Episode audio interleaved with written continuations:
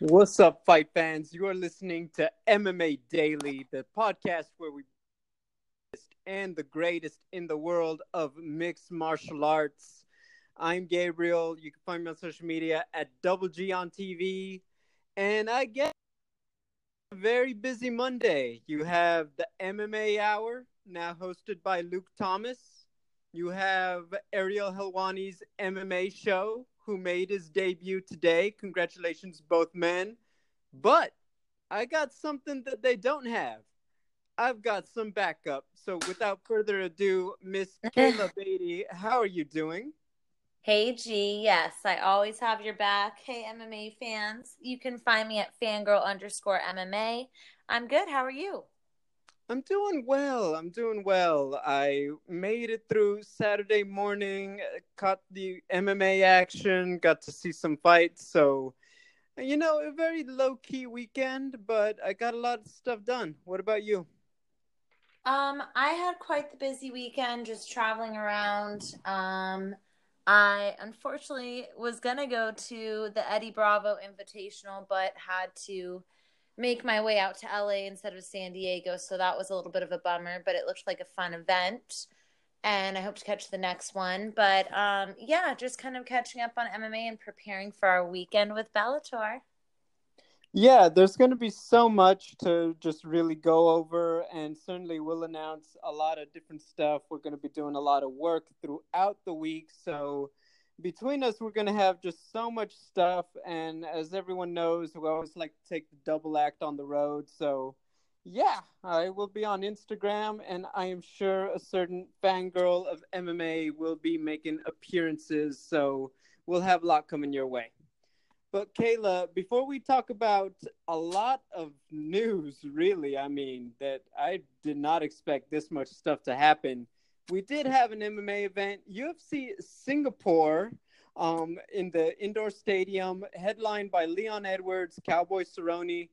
Kayla, I was very impressed with Leon's accuracy. Um, I think that's the thing that stood out to me is that every time you thought Cowboy was gonna rally, start getting into these exchanges, and really come forward with his own combinations, it felt like Leon just was able to catch him with that punch that connected, that pierced the guard, whether it was the kicks, and he mixed it up. It was mm-hmm. never the same counter twice.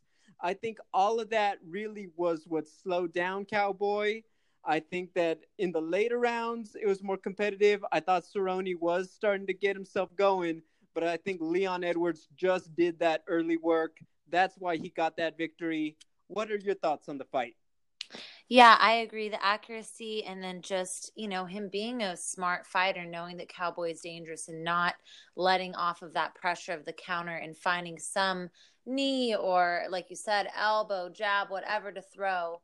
And, but, you know, at the same time, I, this is why I think, too, like these fights are so important. And what's nice about someone who's in Cowboy's position again, we don't know what's going to happen from the future. He wants to fight for a long time, of course, wants to get back in that title shot. But even if he just ends up being this veteran that kind of gives us an idea of where these young, hungry guys are at, I think it was a good test for Leon Edwards to see where he's at and maybe humble him a little bit too. Obviously, we know there was the trash talking leading up to the fight, how he was just going to put the old man to sleep. Well, you didn't do that. You know, you you went to decision. So I think that um, it was just a very telling fight. I think another thing we have to factor in is if there's truth to this, Cowboy says that he felt sick that morning and we didn't really get to see him, you know, at a hundred percent. So, and I mean, I kind of felt that in the in the earlier rounds, it did seem like something was a little off. I didn't know if it was just that he's getting older, or um, you know, if it was Leon Edwards' skill. I'm sure it was a mixture of a lot of things, but it was just a, a very telling fight and um, a bloody fight. no, it really was. I, I I heard the same thing. I watched it, and I heard him say that um, real quick, I mean, if you were that sick and you fought like that for five rounds, I mean, goddamn.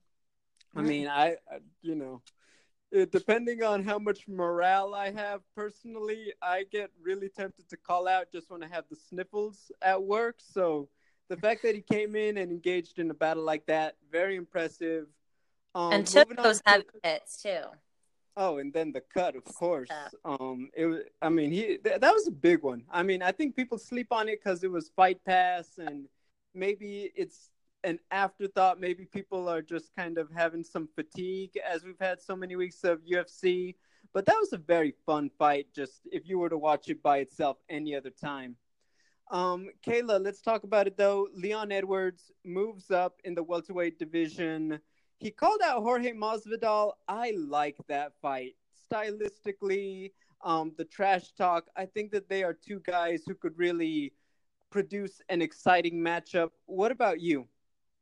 Yeah, I like the fight as well. I like Jorge seems to be pumped about it. He's saying that he just wants to fight and he wants to fight someone that's kind of like you said, trying to sell a fight, um, you know, put on a good show. And I think that the aggressiveness of both men is going to give us, you know, a battle in there. So I like it. Yeah, I think um, looking at the welterweight division, also just the rankings, I think that it's perfect. Um, like, yes, this is a big win, an exciting fight but I don't think that earns you a spot against the Darren Tills or the Kamaru Usmans just yet. I think he needs another one, possibly two, before we're starting to talk about him against the top four. But look, he is on a nice win streak, just like a lot of these guys are. And the fact that he's now building on it, I think that's just all positive. So I think that, um, you know, he could set himself up to be a top five guy in 2019 um, especially depending on just how soon we get the Masvidal fight and how that one goes. But I see that being right now the trajectory for Leon Edwards. Um, I don't see him in title contention by the end of this year, but I can see him getting to that point by mid to late next year.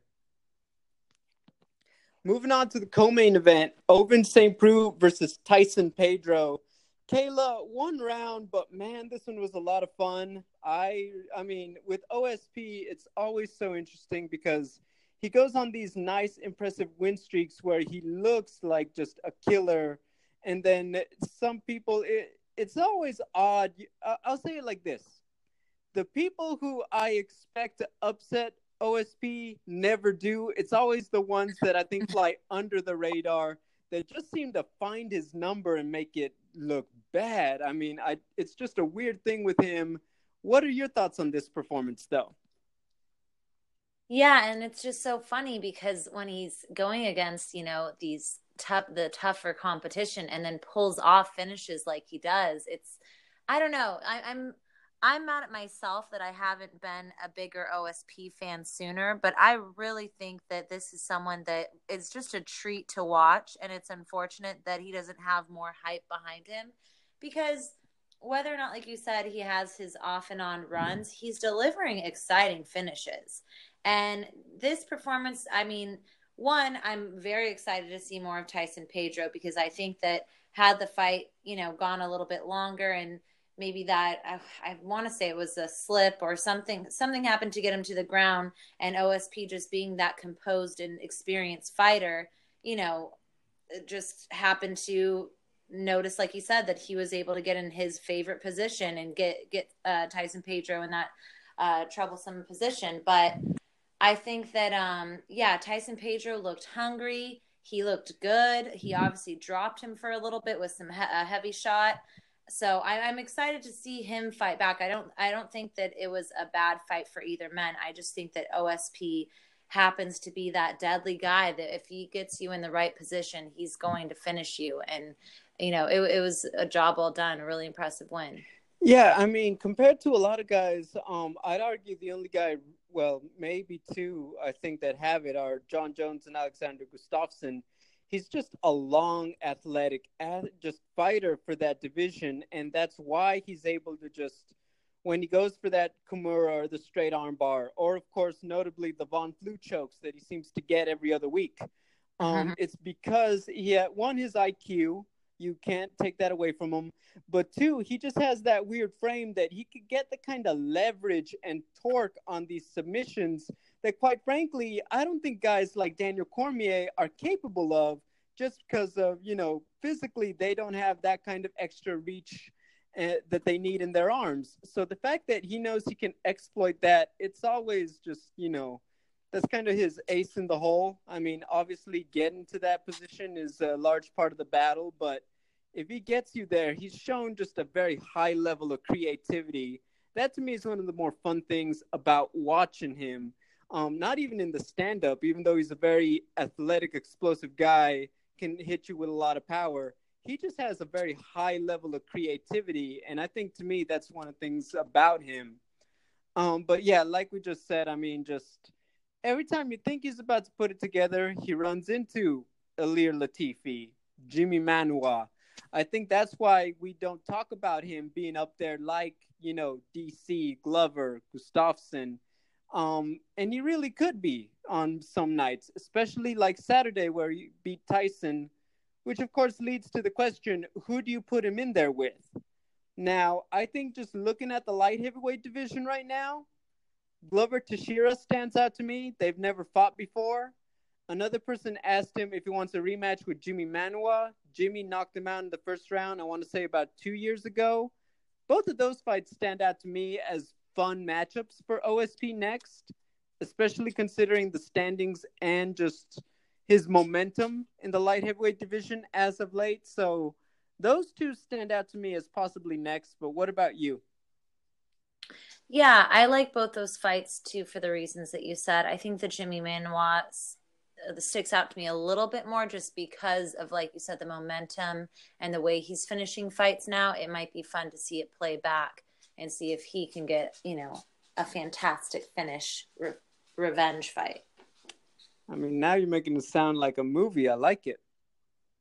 Mm-hmm. Um, but really just you know look good stuff the leech Ling, Li Jingliang got another nice win um jessica won in the battle of the jessicas um that was a lot of fun uh did you see the clip of song yadong and the the elbow on the break mm, i haven't seen that clip no I will forward that one to you. It got a performance bonus, but just beautiful. I talked about it when he made his debut. I think this time last year.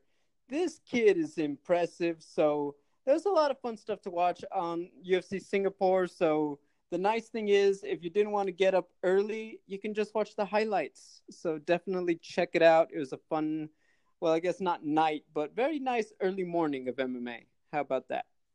Um, Kayla, though, I okay, so let's get let's just put UFC on the back burner. We don't have an event coming up in the Octagon this Saturday. And I think Bellator is taking advantage of it because they have had so many announcements since our last show that I actually was worried we wouldn't be able to fit them all.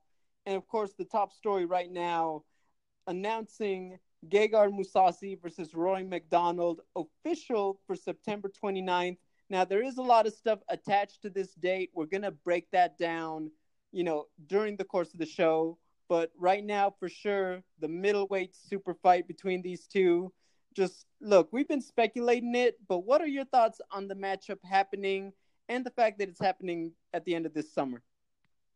Yeah, well, I believe the last show we were just talking about it. So uh, I like that we're getting it sooner than later. We were wondering, we thought, or I thought that they were going to put it off for a little bit, but I think that it is really great for the company. I'll say that again. I think right now um, there's this where people are wanting to see these, you know, champ versus champ, super fights, tournaments, uh, just different formats of of how we can put together a fight night. So I think it's great. I think we're also seeing both fighters, you know, in their prime. Um, I think that this will be a really nice fight for Gegard to really cement his place in Bellator. Not that winning the championship didn't, but I think that you know he'll really get the Bellator fans to to be behind him. Um, and yeah, I, I'm excited for it. I think that I like that it's happening sooner because of what else was announced going on with the welterweight division that we'll get to later. Yeah, I mean, to me, I feel like it's just you have to strike while the iron is hot, and I feel like you really don't want to risk this fight any longer. For Rory, you just took out Paul Daley, and now you took out their dominant champion Douglas Lima. Same for Gegard, top contender Alexander Shlemenko, dominant champion and Rafael Carvalho yes, there eh, like yes, technically there are other names. You could throw MVP out there. You could throw other middleweights out there. But I feel like when these guys signed with Bellator instead of trying to continue with UFC, it was precisely for this reason. They were going to show up, they wanted to accomplish their goals in the weight class, and then they want the freedom to be able to pursue these big fights while they are still in the prime of their careers. So I like that we're finally getting this one. I like that we're getting it fast, just like you said. So I think it just works out all around in that way. I think that it helps as Bellator is really moving toward a big second half. Um, they haven't announced it, but I feel like we could get it in the next week. Just the final dates for the end of the Bellator Grand Prix. So I think that the announcement mm-hmm. comes at the right time for Bellator. I think they're setting up for just a great finish to 2018. So I'm excited for that. Kayla, though, stylistically, Gegard is a guy who has won world championships at light heavyweight. He has teased that he might even be going back up later on. Rory mm-hmm. moving up from 170. Is this going to be the fight that on paper is as competitive as it should be? I mean, I think so. What's been hard is Gegard's performances in Bellator. We didn't get to see, you know, I mean, not that we haven't seen him uh, compete before moving over to Bellator. It hadn't been that long, but you know, we we got to see more out of Rory in his, in his fights with Bellator, especially the last one. So that again, I think that that's why if for whatever reason any Bellator fans haven't gotten behind Gegard yet, I just think that he needs a competitive fight like we will see against Rory to really cement his place in Bellator and have that highlight reel in the Bellator cage. So, um, but yeah, as far as size going up, I mean, remember the, I think when we were at the forum, um, Bellator press, uh, week, Rory was hinting that he wanted to move up to fight in the heavyweight Grand Prix. So I think that um, you know, moving up to middleweight is something that, like you said, both men had ideas of kind of jumping around different weight classes. So I think that if if he feels confident in going up and facing for the title, I don't see um, yeah, it, it hurting the the lack of competitive competitiveness or, or technical battle in there. I got to say this about Rory, and it's one of the things that I was very careful with, and we saw out of George St. Pierre, his teammate last year. He is a very, like, he's athletically, look, he's a very lean, powerful welterweight. I don't know if he's got the kind of frame where he can pack on that kind of muscle and still be as effective. I think he's a guy who really does rely on being the faster fighter, even though he is pretty solid as a welterweight. So I think that's going to be one thing to keep an eye on. Um, the thing about Gegard Mousasi is, look, he's just that silent assassin. He doesn't do anything dramatic, but he it doesn't change the fact that he can get you out of there and make it look easy. I think that's the biggest thing about it is that Rory, both of them are great martial artists, I don't know if Rory moving up has the style that really has the firepower to beat someone like Gegard Mousasi. I feel like to beat Gegard, you got to be um, similar to your Uriah Halls, Lyoto Machida's, faster and have a little more pop. That being said, I think that if he incorporates a lot of wrestling, a lot of work in the clinch, he could really use that speed and accuracy to frustrate Gegard Mousasi. So I think it could be a close fight, but that is one thing. I think I'm going to need to be a little more sold on the size issue just because we've never seen Rory move up in weight ever. So I think that's the biggest question mark going into the super fight.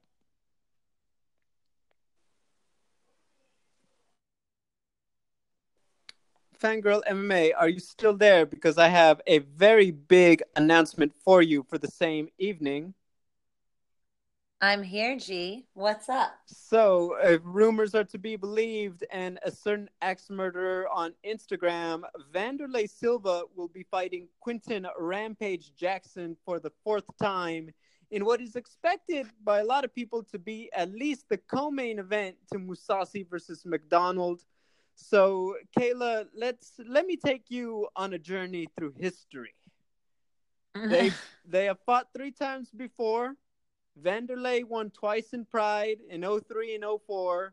Both of them, if we, people are not familiar with it, put the show on pause, go on YouTube, type it in. Some of the most brutal knees you're ever going to see in mixed martial arts to take out Rampage. And in my opinion, they're the reason why people were always excited for Vanderlei Silva. The ferocity, the physicality, just the nature of the finishes. I think that's really what made him a legend is that he produced highlight reel stoppages like that and he did it to Rampage Jackson, a guy you know is very tough. Same thing for Rampage. He got revenge in the UFC in 2008. First round knockout with a clean hook that put Vanderlei right to sleep. So these are guys with history. It's a very they're big names. But Kayla, let me ask you this before we talk about styles and anything else. They are both I think Vanderlei's 40, Rampage is 39. It's been 10 years since their last fight. Is this a competition or is this a sideshow at this stage? Um, I mean, I think that I'd say it's a side for me, but obviously both men still want to compete for whatever reason. You know, we've we saw both men compete recently against I think the same guy, Chael Sonnen and um, you know whether it is just to kind of duke out a, a you know a couple more fights just to make a paycheck and cement your legacy and and especially at this other promotion cool but i think the reason why i'm going to say it's more towards a sideshow is the fact that they're being matched up for a fourth time i don't really know if we so it's interesting that they matched up against each other it's what do you think G?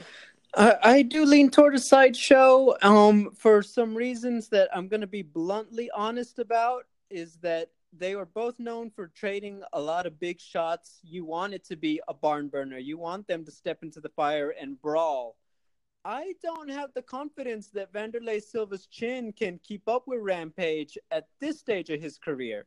He was taking some mm-hmm. big shots late in UFC, and that is coming on, I think, uh, we're approaching five years, maybe even six, since he was in UFC. And look, Chael Sonnen, great fighter, not the hardest hitter. Rampage is a guy who's been hanging out around at heavyweight, and really his whole game is kind of centered around sprawl and brawl lately too. So I feel like this match is more just about the star power, Vanderlei and Rampage, the history, both uh, fighter, you know, fans everywhere know who they are, but I feel like you know, like you just said, with the fourth fight, there's nothing left to really prove. It's just really a stylistic thing, and about the star power is you hope they're gonna go at it. But I just feel like it could be a very e- quick finish either way. If Silva gets himself going quick, or Rampage just uses his physicality, I don't get excited for it as I would had it been years ago. So I think that's the only reason why it's being put together. Um, I'm sure they're to sell it. I'm sure they're to, you know, bring up some old wounds, but this isn't to be the most exciting contest of 2018. I think just plain and simple. And we saw it at the forum. We saw firsthand how many fans got excited for Rampage and Chael's fight you know, that's when everyone was on their feet. So, yeah, of course, they have the star power. But one thing I have to note too, and I mean, this is something I'll watch, is the lot their each men's last couple of fights. Father Time is definitely, I think, um, catching up with both of them. But one thing that Chael did say, whether it was him just selling the fight even after or not, was that Rampage still was one of the hardest hitters, if not the hardest hitter that he had ever faced. And he talked about those shots that were thrown, I think, in the third round. So the power is still there. And like you said, I just think if we were going to talk about it now and predict, um, you know, or talk about the uh, skills in there, I do think that there's still power behind Rampage's hands that I don't know if Vanderlei can handle anymore. Yeah, and I'd like to like full credit. Rampage has been fighting. He fought uh what was it, two or three times last year. He fought earlier this year. Um, I trust his ability to compete more, much more than Vanderlei's in this style of fight. But um, I mean, look, obviously it's on Vanderlei to prove to us that he still can do it, and he's not just there for a payday. And um, there's only one way to find out, and that's after we see this one. So I think really it's just going to be wait and see. And also, I, I will say this: when I say sideshow, it's because we've seen Bellator do this. Um, Royce Gracie, Ken Shamrock, when we really, really didn't need that. Um, Dada 5000 in that fight, that was another one that, you know, left me, you know, scratching my head about why they put it together. And I get it. Look, maybe it sells the tickets, but that's just really one of the things about it, you know. It's not going to be the most exciting contest, I think, and I think that's what fans really tune in for. It's not just the name, but you want it to be a fun show too, a fun fight. So I think it's just going to have to be about wait and see. Before I move on to the big report from today, do you have anything else to add about Rampage and Vanderlei? No, just that I'm excited to see the build up. And um, is it confirmed to be the co-main? Of Gay Garden and Roy, or not yet? Not yet, but I'm not gonna lie. I I don't see how it cannot be. Just um, it would have to go against a lot of what we know Bellator does for it not to be. You know what I mean? Yeah, I think that that would be a good one to jump on. So we'll see where it's placed. Yeah, and also I'd like to point out I know that Bellator is doing their big press conference tomorrow. So of course you're wondering why are we competing with so many podcasts on Monday? It's just a schedule thing. Both myself and Kayla have some stuff going on, and it's just we wanted to get you guys the content now because we probably wouldn't be able to guarantee a full show or anything as we get started for Bellator this week in Temecula. So that's why. But look, there will be some stuff that we learn tomorrow. I think that's safe to say. Um, one of which, of course, is this big report coming out that Bellator is now going to have a welterweight Grand Prix, and reports from to the LA Times from a source is that it's going to begin on September 29th, same date as Rory and Gegard, Rampage and Silva. And the names that are currently being thrown around right now are MVP, Michael Venom Page, Paul Daley, former champions Douglas Lima and Andrei Koreshkov. And what they're assuming is, you know, you're going to wait and see what happens with Rory MacDonald against Mousasi before you possibly factor in him into the tournament. Um, Kayla, I'm going to hit you with a few questions, but first, just your initial thoughts on this tournament.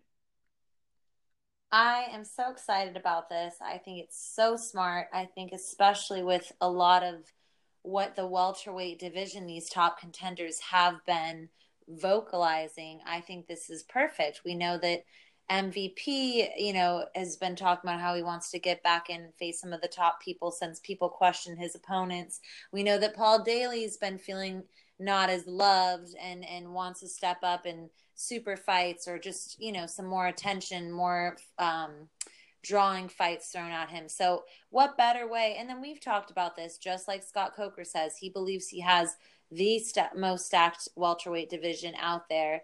What better way to prove it and then also just see these top guys perform and compete in a grand prix which everyone loves to watch a tournament style. So i'm so excited about this. I, I think it's it's awesome news for the the promotion. Yeah, to me, I mean, the thing about it that I'm just a little held off on is how do you factor in Rory MacDonald? Um, so hypothetically, let's say he beats Gegard Mousasi, but he's going to come back to defend his title at 170. Are you still making him participate in the tournament, or is the tournament just going to be the winner gets to fight for the title? And I, I yeah, well, I think that that's we'll probably talk more about this week. Yeah, and I think though, but here's the thing about it is that yes, I like tournaments. I like the fact that we're going to get the best scheduled against the best and you know, they're going to just, you know, so on and so forth. It's it's a set thing. It's not going to be, well, we offer this fight or that fight. No, if you win, you're facing this guy. Period. I like that. I really do. Um, the only thing about a tournament is that if you're gonna have it at this level, I feel like it should be for the championship to prove who's number one.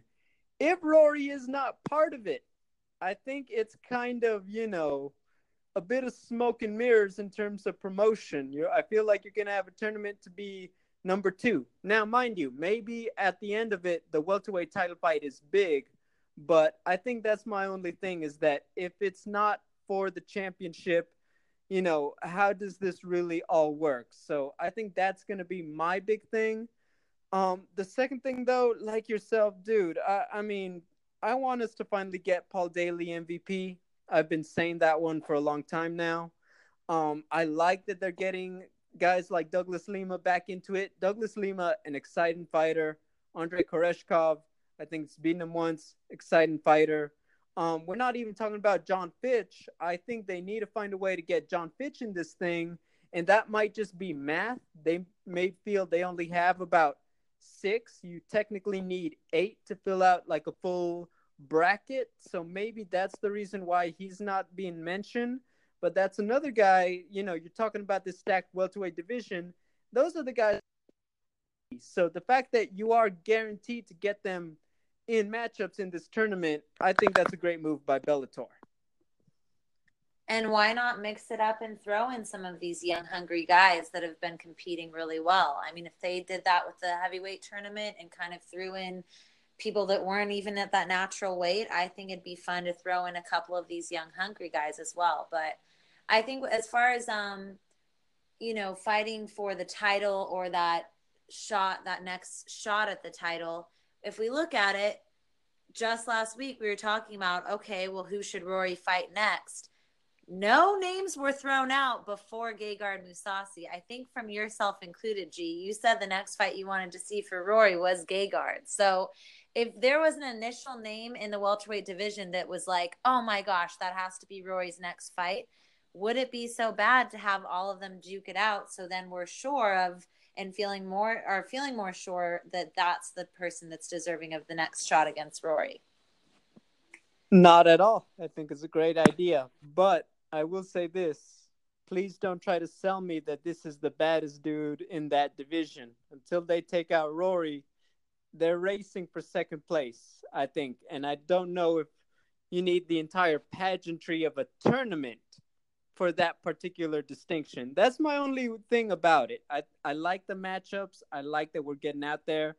I agree with you. There wasn't a lot of people for Rory, and I said, and I, you know, was with that. I think that um is gonna help, but I think that's the one caveat to it is that until we get the format with the champions settled, it's gonna be a little, you know, touch and go for me about how excited can you be to say it's the welterweight tournament, you know, the way we use a lot of hyperbole in the business.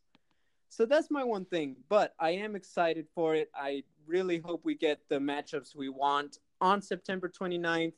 I think that could go down. I mean, uh, we've been saying this a lot, but it's going to be another big night for Bellator, which of course could be made even more epic. Let's just pretend this one might happen. New free agent signing for the promotion, also, Kayla. Lyoto Machida, former UFC light heavyweight champion, signs a multi-fight contract in Bellator. He leaves the UFC on a two-fight win streak with 16 victories inside the octagon. Um, Kayla just, I, I, I'm gonna say this. I thought Machida was a UFC lifer. I just feel like he was a guy he was gonna retire, have his last fight in the octagon. This took me by surprise, but I get it from a business standpoint, but what are your thoughts on Machida and this new contract at 40 years old, mind you? Yeah, all I see is smart businessman. Instead of uh, you know, giving up when people were saying he should throw in his towel, he picked up two wins. Go, you know, leaves the UFC by knocking or finishing Vitor Belfort with his, you know, signature front kick and now is picking up a, a deal with Bellator, which, you know, with all the things we've just been discussing, definitely has some momentum going for it. So why not go in there, have a couple more fights, and and finish out, you know, your career with hopefully some nice performances and a nice fat paycheck. I think it's genius. Yeah, to me, I think um when I really break it down, because I feel like you have like Machida. I feel like if he had stayed in the UFC, you're looking at probably a four or five fight deal, and none of them were going to be close to a title shot. I think that um you're aware where Eryk Anders is in the standings. You are aware of where Vitor Belfort is in the standings. And I just don't see them pushing Lyoto in the next, let's say, two or three years to eventually make it to a Robert Whitaker or a Yoel Romero or these other, you know, maybe a Kelvin Gastelum or a rematch with Weidman. These younger guys still up there at middleweight. And I think light heavyweight is just out of the question, too, for, you know, the way he's looked in recent years.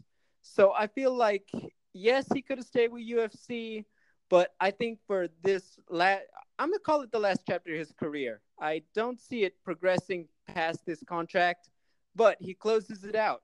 He has an opportunity to probably immediately challenge a guy like Mousasi to probably go up and fight uh, Ryan Bader again, both of which he has victories over. And so I don't know why he couldn't do a Rory MacDonald and try to complete this kind of sequence for his last stretch of his career. I think he's a big name. He's definitely new blood at a time when they need it at 205 and 185 for Bellator. So I agree with you. It's smart business all around.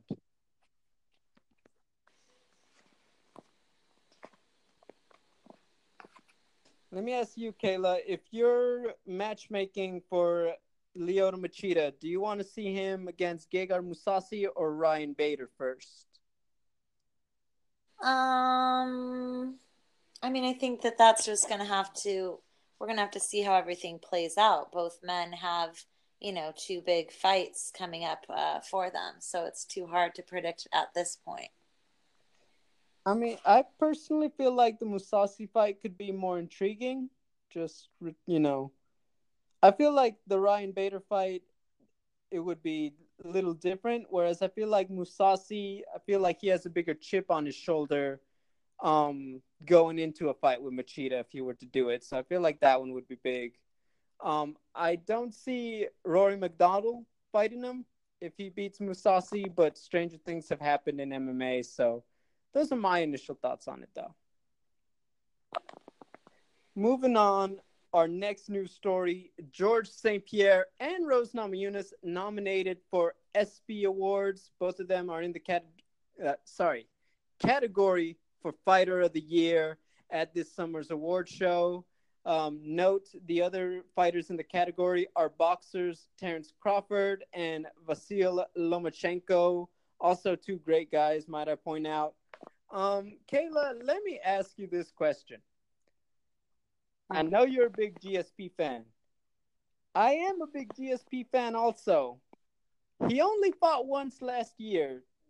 Is it a bit of a snub to have him in this category and not somebody like, let's say, Max Holloway? Yeah, I think so. You know, him more than Rose, just because, like you said, you know, he only had that one fight. And even though it was a you know, big move for him to go up and, you know, uh, win the belt and, and pull off everything he did and obviously still have the star power. I personally think that, but I don't know. I mean, it's the ESPYs. So I don't, I think you have to look at it too. Do the ESPYs always take into consideration what you've actually done athletically and look at, you know, the stats of what you've pulled off in your sport? Or is it a mixture of star power? the buzz that's been going on around you um you know that i think that all comes into play so i don't he wouldn't be my first pick to throw in there but you know I, it's just just the way that some of these award shows work no, I agree with you. My only thing, because, and I say this out of respect for Max, because Max is here doing work and he's going to try to go and do work in about a week and a half. But for me, um, the thing about GSP that sours it for me is yes, it was epic. Move up to 185, tough fight with Michael Bisping, make history, etc., etc. Um, five year layoff. But Kayla, and he just disappeared on us again. and it's like you know we just got excited to have him back. That's the one thing for me that's like, like GSP. I get it. You did you made history, but if you were gonna kind of tease us like that, it kind of is like, well, you have to be consistent for us to really get hyped up to give you this award. Otherwise, I'm gonna just say it.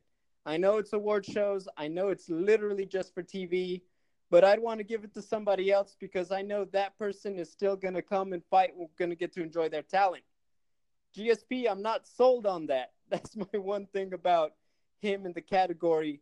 But I'll acknowledge the star power. You just really can't compare.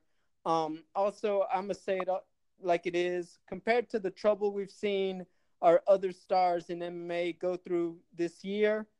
He's never been a guy with that problem. And I think that's saying something about an ambassador for the sport in 2018. So, full credit. Let me throw another one at you, though. Rose Namajunas over Cris Cyborg. Oh, yeah. I mean, I don't know because I think that when you look at Rose, the way that her career has developed and evolved and the hard work she's put in and then taking out someone that was so dominant i think there's more of a, of a story and reason behind why she would be nominated. Why not both ladies in there?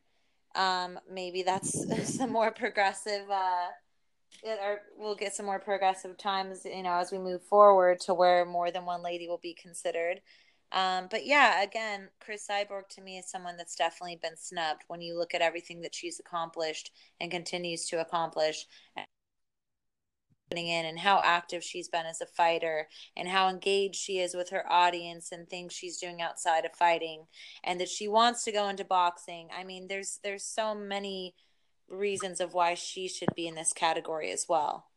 Yeah, I mean, um, when I look at it and look, Rose Namajunas, like she did work that last fight with Joanna. She left no doubt. Um, I worry if Rose is there just because of the marketability aspect.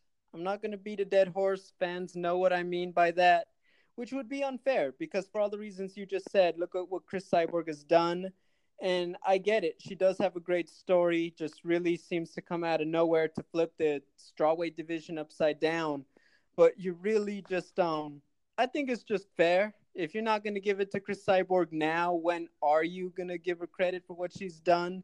So I think that's my only thing. But I get it. They're in a great category. Um, I don't know. Let Let me ask you this one, Kayla. You can only vote for one to win the award. Who would you vote for? Oh man. Um let's see. And so this is for fighter of the year. Yes. I, it, am I picking someone in MMA or like overall? I mean, I guess I have to pick someone in MMA. I'm gonna oh. pick. Who are you gonna pick? Uh, you said you're going with Rose. Mm-hmm. You know, I gotta go with Rose too. Um, like like I said, like GSP. If I knew GSP was coming back, I'd probably vote for him. But you know, you can't just do that to us. So I think I'd have to lean toward Rose Namajunas for that one too. Um, I think it's just, you know, she's gonna be back. I admire her toughness after everything leading up to the last one in May. So I'd go with Rose Namajunas. Now, of course, to round out the show, there's technically no UFC. We're not going to do predictions, which I think is probably a good thing because I feel like we are very close to the situation at Bellator with how much we yeah. talk with a lot of these. Um, and I'm sure, look, we'll have, we're going to have to discuss it next week. So we'll, you know, when we have the evidence in front of us after a fight, we'll certainly be able to talk a little more X's and O's. But it's going to be a great week. So I'm looking forward to that. And we have a lot of interviews with a lot of stars Kayla, I'm going to actually flip the script a little bit. I'd really like to talk about yours, and maybe you could t- say a little something that you might have learned from mine. Um, so let's just uh, break it down. You spoke with Bellator stars Aaron Pico and AJ McKee, two up and coming fighters, obviously out of Team Body Shop. Um, Kayla, when I looked at it, first off, amazing work as always. The interview with Aaron Pico, I really like just how you're able to get him to speak and the fact that how impressed I am always.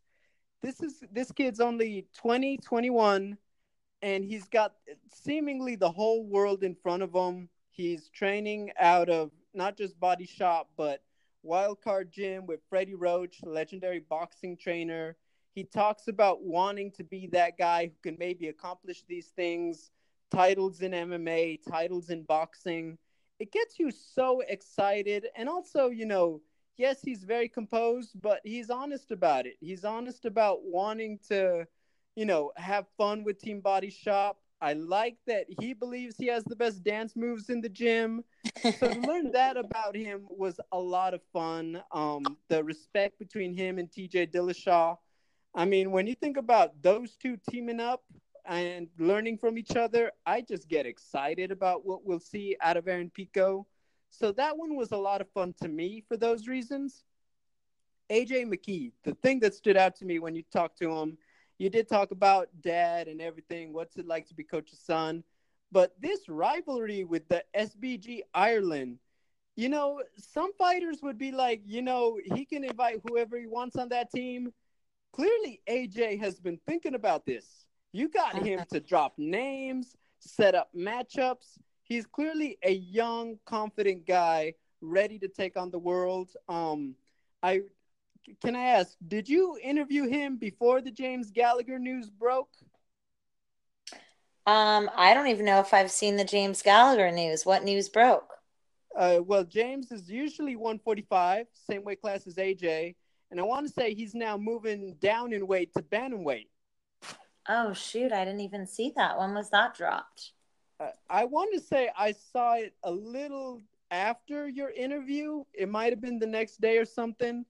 But um, that's what really made me think of it. It's like, how does he feel about that? Because I know the two have a very weird rival. Is it a rivalry? Is it not a rivalry? So that stood out to me about that. But um, look, he's certainly a guy. He's a young man who knows where he's at. I've talked with other body shop um, fighters, and being the coach's son, he does know there's a bit of responsibility on him, but he handles it so well. He looks like he's taking it all in stride.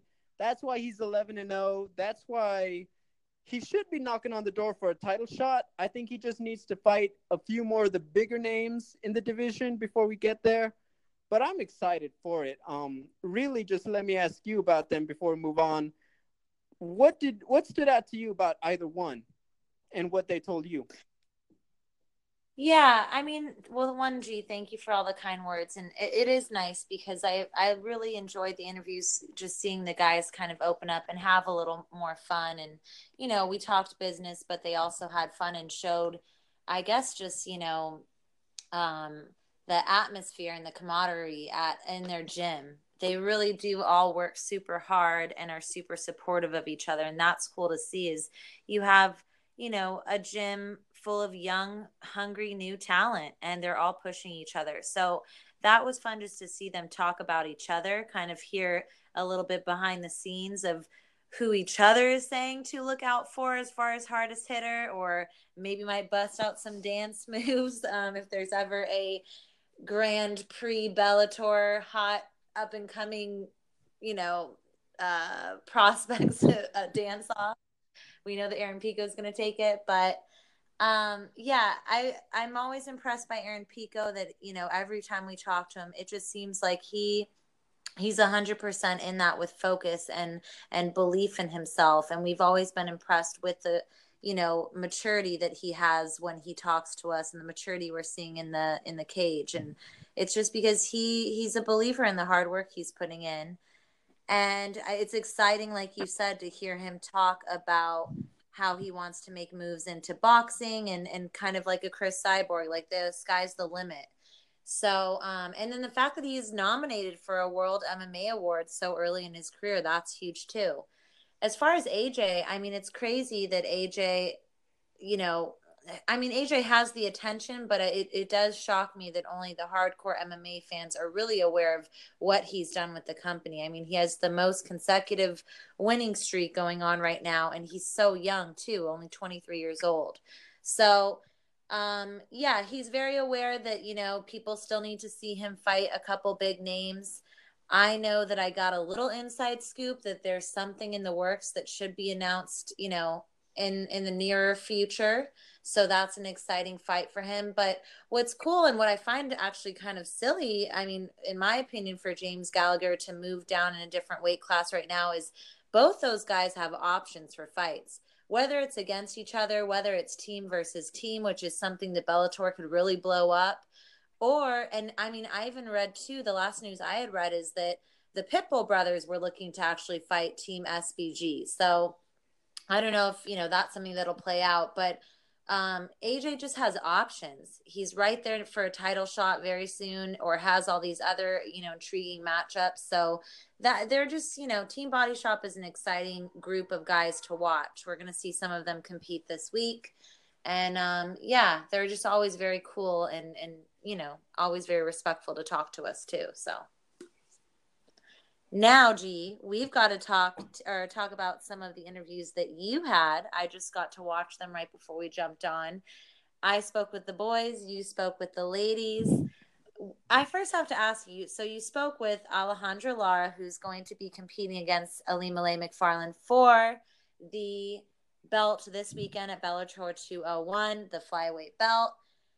Obviously, a huge fight for her. It's only her second fight in the promotion where did you catch her? Because did you catch her somewhere in the States or was this when you were traveling for combates? I'm, I'm just curious where you caught her. I was actually traveling. So I got that interview when I was in Sacramento. Her teammate, Lisbeth Silva, who's also a very talented fighter, um, was fighting for Combate Americas. Um, she's on the same team as Alejandra.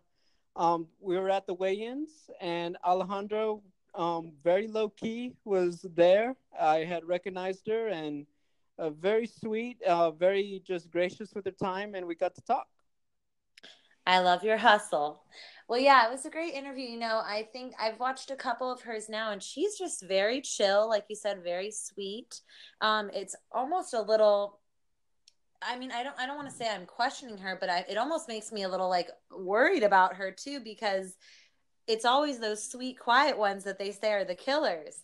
And obviously, we saw her. Uh, you know, you spoke to her about her first fight. You know, uh, picked up a win and got enough attention to be to kind of jump the gun against other girls that have been maybe more well known in the sport or competing in Bellator longer. That she got this next shot against the champ. But what I really was impressed with is that yeah, you got her to open up just kind of to talk um, about the matchup itself talk about her skills and where she feels confident that she's very aware that Ilima is dangerous on the ground, but she feels confident there. Um, and then just I, I really liked how she was talking about how she wants to be a representative, um, you know, for the Latin community and for women because they don't have as many stars there. And I know she's competing. What I what I love is that she's Ilima comes from 10th Planet in San Diego, which we know has, you know, a group of lady killers over there, tough girls, but like Alejandra Kayla Beatty. Com- Alejandra comes from a similar background too of of a gym full of girls that are super hungry, talented, and tough. So that's what kind of after hearing your interview and seeing one other one, I'm a, a little scared of her. I mean, I, I hope that I'm going to be able to keep myself together on Wednesday and not get um you know, nervous because she's such a sweet girl that I just feel like I'd be scared to be across from her in the cage when she turns on her ferocity. but what do you get from the interview with her, G? Um, so something that fans, you know, probably like can figure out, surmise from watching it is that English is her second language. Um, uh-huh. and one thing about it, and I've done this for fighters, is if you truly feel uncomfortable, I will um, do it in Spanish, and I'll just go back and provide closed captioning. Alejandra told me she did want to do in English. She wants to grow her stardom. She wants to be, you know, more well known. And quite frankly, you know, people sometimes get frustrated reading. That's the age that we live in. But she really, um, I think you got to give someone credit. They are aware that they have a public job where everybody is going to be watching this. She's fighting for a title in one of the biggest promotions in America. And she still wanted to sit and talk and she wanted to show that she's been learning and that she's excited about this and she takes growing her brand seriously, just like her fighting career. And I really respected it because I don't, I really doubt if Alejandra probably had to talk English with anybody else besides me that entire weekend. So the fact that she was willing to do that, that she wanted to do that, and gave me the effort because it's a very technical sport we we're in. You know, we're not talking about a ball and a stick. We're talking about a lot of, you know, um, anatomy and just a lot of technical terms.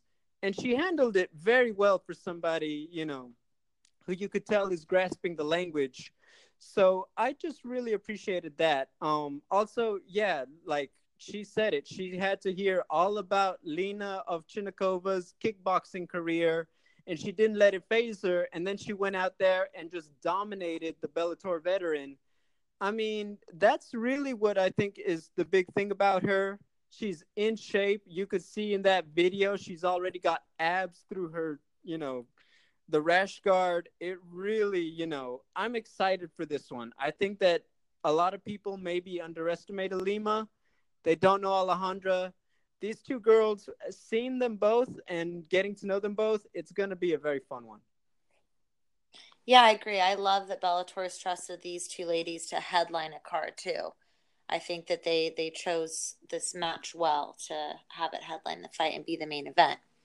Another girl fighting on the card will be, I want to say it's Christy or Krista. Let me pull up. Christy. Christy. Okay, that's what I thought. Christy Lopez. And who is she fighting, G? Paula? Paula Ramirez.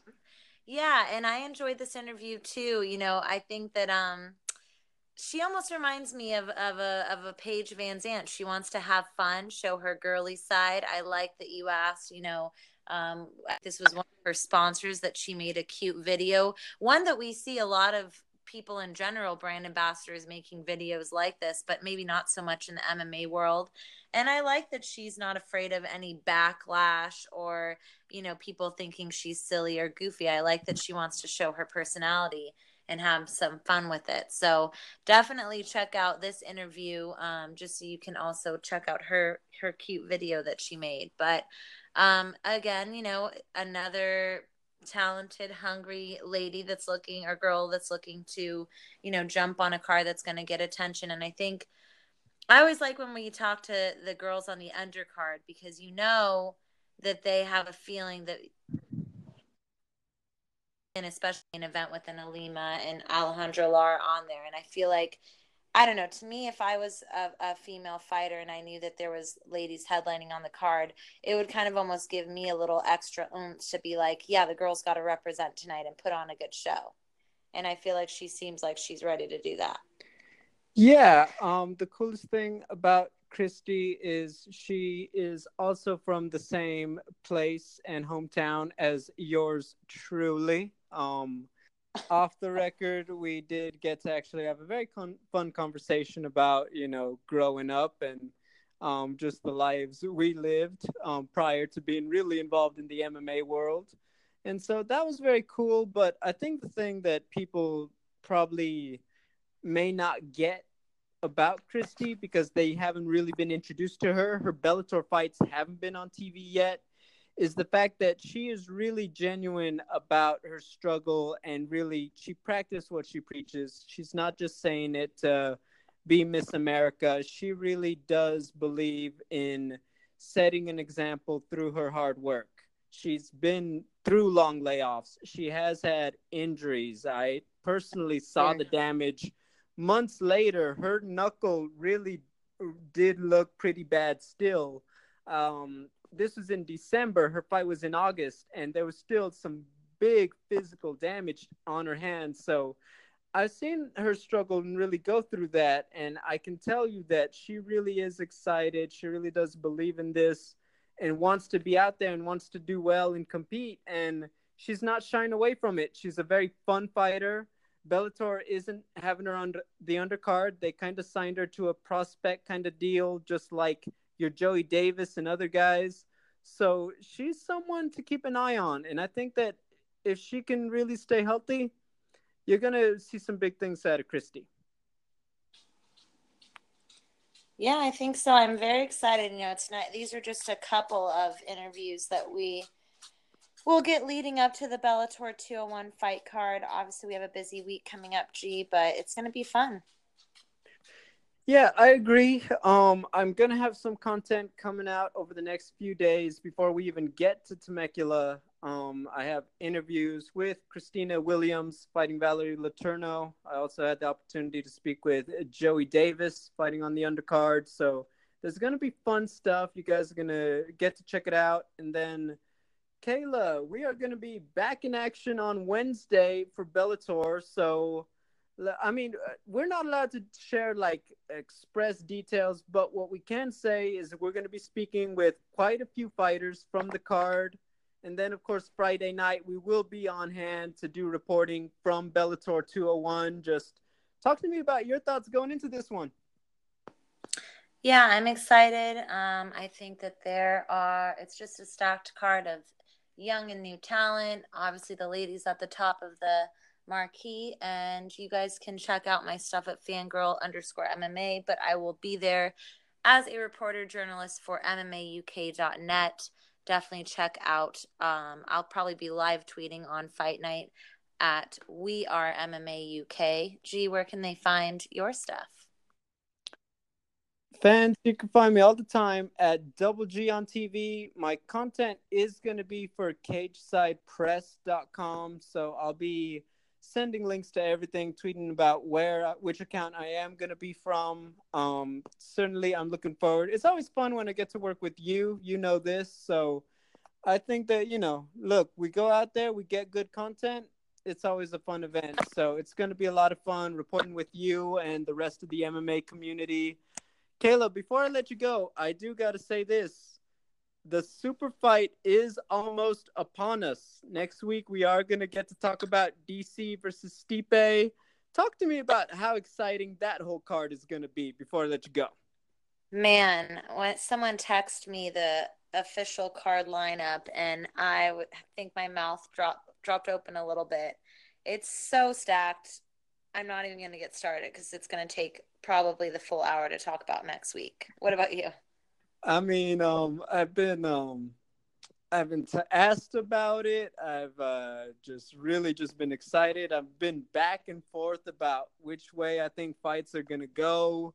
Um, I love that we're finally getting Derrick Lewis and Francis Ngannou. Um, I've said it. Max and Brian is right now one of the toughest fights to pick. Um, I think it's up there, like for one of the most difficult of the year. So it's gonna be so much fun. And fans, we will be discussing all of that action plus recapping Bellator next week. Remember to tune in to our social media channels and have a great rest of your week.